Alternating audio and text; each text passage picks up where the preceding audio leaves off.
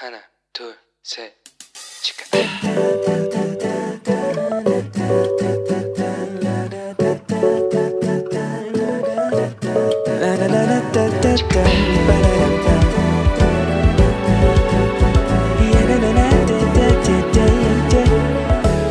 we go.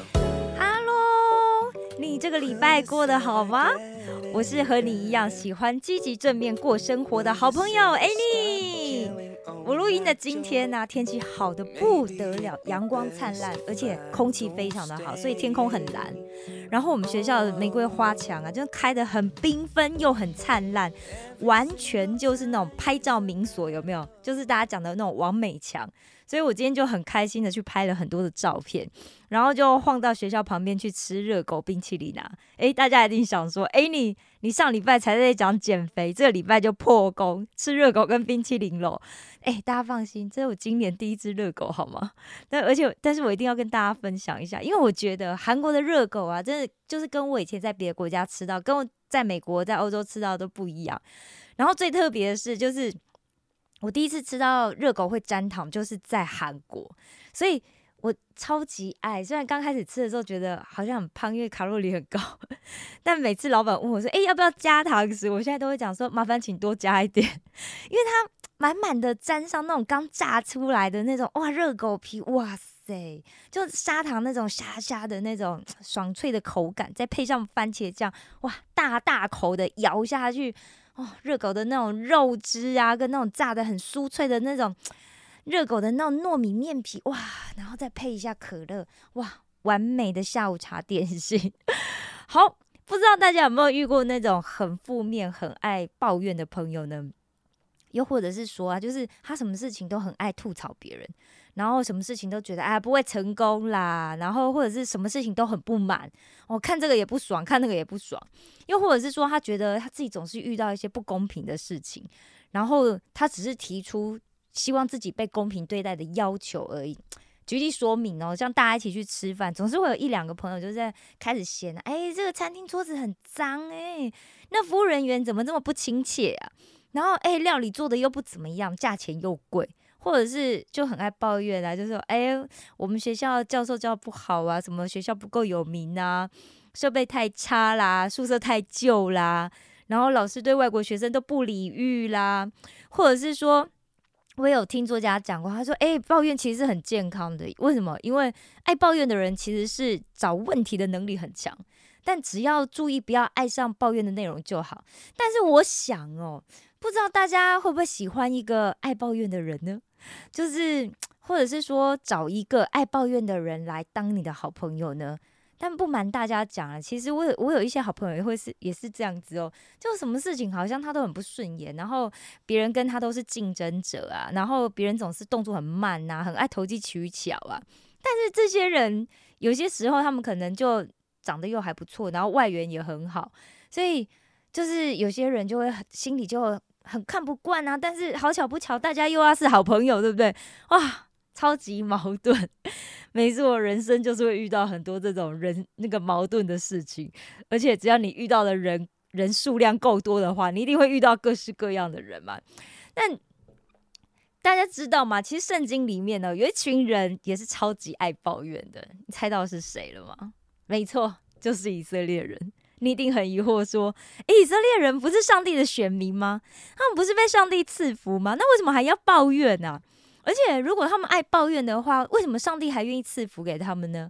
很怪，对不对？我们来看一下以色列人到底有多爱抱怨。那他们爱抱怨的事情到底写在哪里呢？对，就写在旧约圣经出埃及记里面。那我们先前情提要一下，因为怕大家不记得嘛，对不对？好，亚伯拉罕大家记得吗？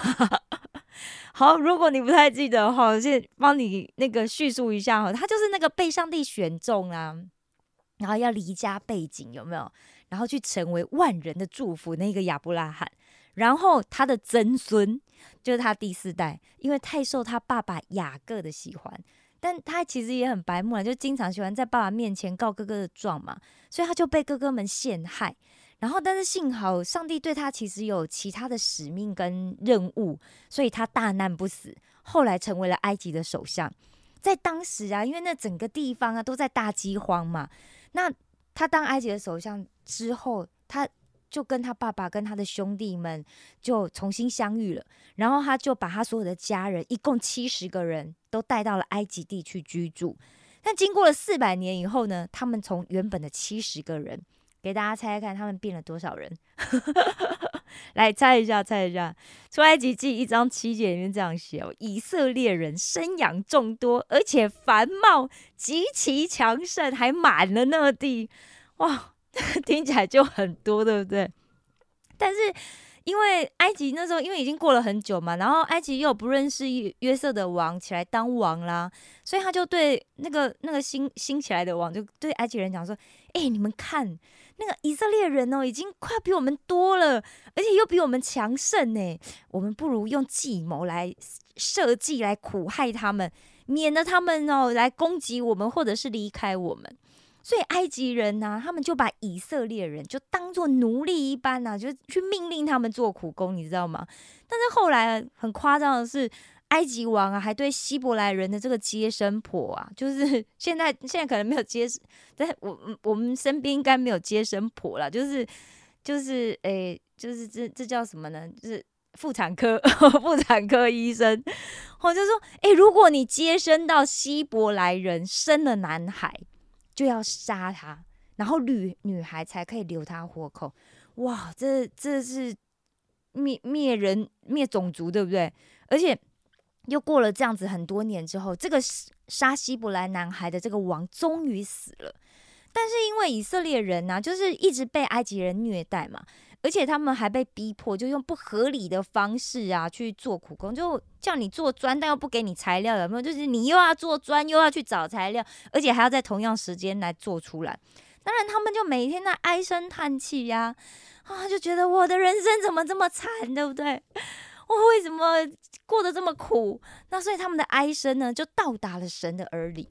那上帝呢，听见他们的哀嚎，那就想起了上上帝曾经跟亚伯拉罕啊、以撒啊、雅各啊，曾经立下的这个应许的约定，所以就决定透过摩西来进行这个绝地大拯救。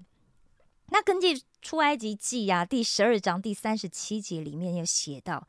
后来呀，其实有六十万成年的男性还有男男人逃离埃及。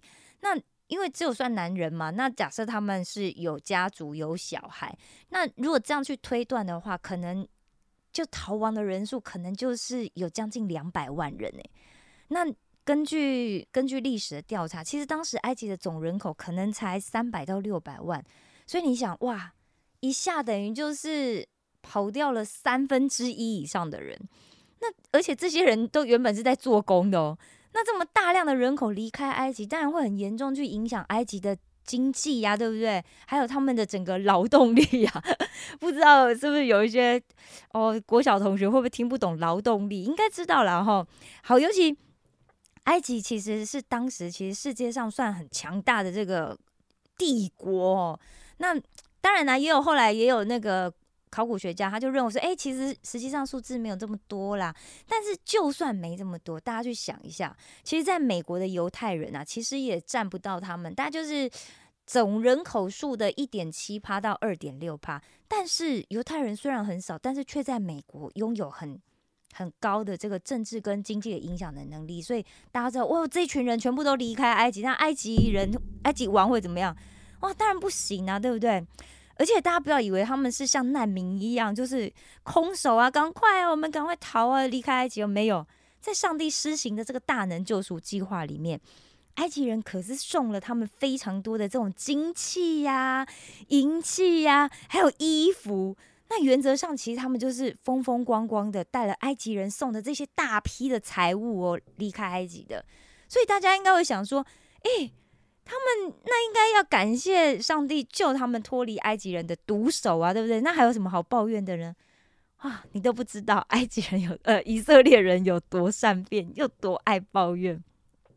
他们明明就求上帝要带他们离开埃及，对不对？那上帝带他们离开啦，结果前脚才刚离开埃及，后脚他们就开始抱怨了。因为啊，有人就跟埃及王就讲说：“哎，以色列人逃跑了。”那当时的王就是法老嘛，那当然就赶快要派兵追啊！我们赶快去追。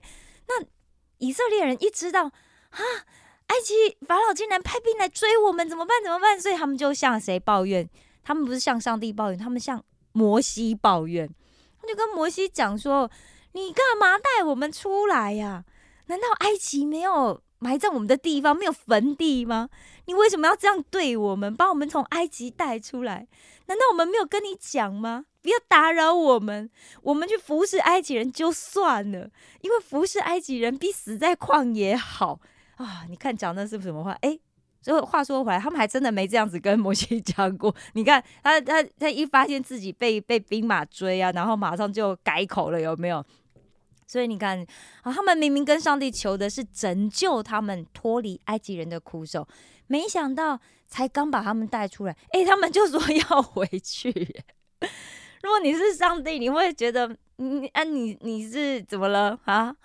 你明明前面就跟我讲说，叫我赶快救你们脱离埃及人，对不对？结果把你们带出来，你还要讲要回去，那结果上帝呀，就利用摩西，就让摩西啊，就是用这个。手杖开了红海，然后让以色列人啊从这个红海分开的这个干地，哇，大摇大摆哦，所有的人就走在干干的这个地地面上哦，就这样子走过红海，而且这个海水还在他们的左右两边形成很大面的水墙，保护他们平安的过去。结果埃及军队走的时候怎么样？哇，整个红海的海水就复原啊，然后就淹没了所有埃及前来这个。追赶这个以色列人的军队和马车，一个都不剩。哇，你你会不会想说，哇，那他们这下总该感谢上帝了吧？哎，没有哦，这只是他们抱怨的开始。好，但是我们不能讲太多抱怨的事情，对不对？所以今天的节目就要到这里了。那我们还没讲啊，这些朋友爱抱怨怎么办？对不对？我们身边的很朋友就是很爱没事，而且他抱怨都要来跟我讲，我到底要怎么办呢？好。没关系，我们下礼拜来跟大家分享。但最后啊，我们要拜托大家，哎，如果你听的节目你觉得还不错，请分享给你的朋友好吗？那每一个人每一个礼拜分享给三个朋友，让他们也能够透过你的分享听到我们的节目，也许也可以刚好帮他解决他目前生活上的苦恼哦。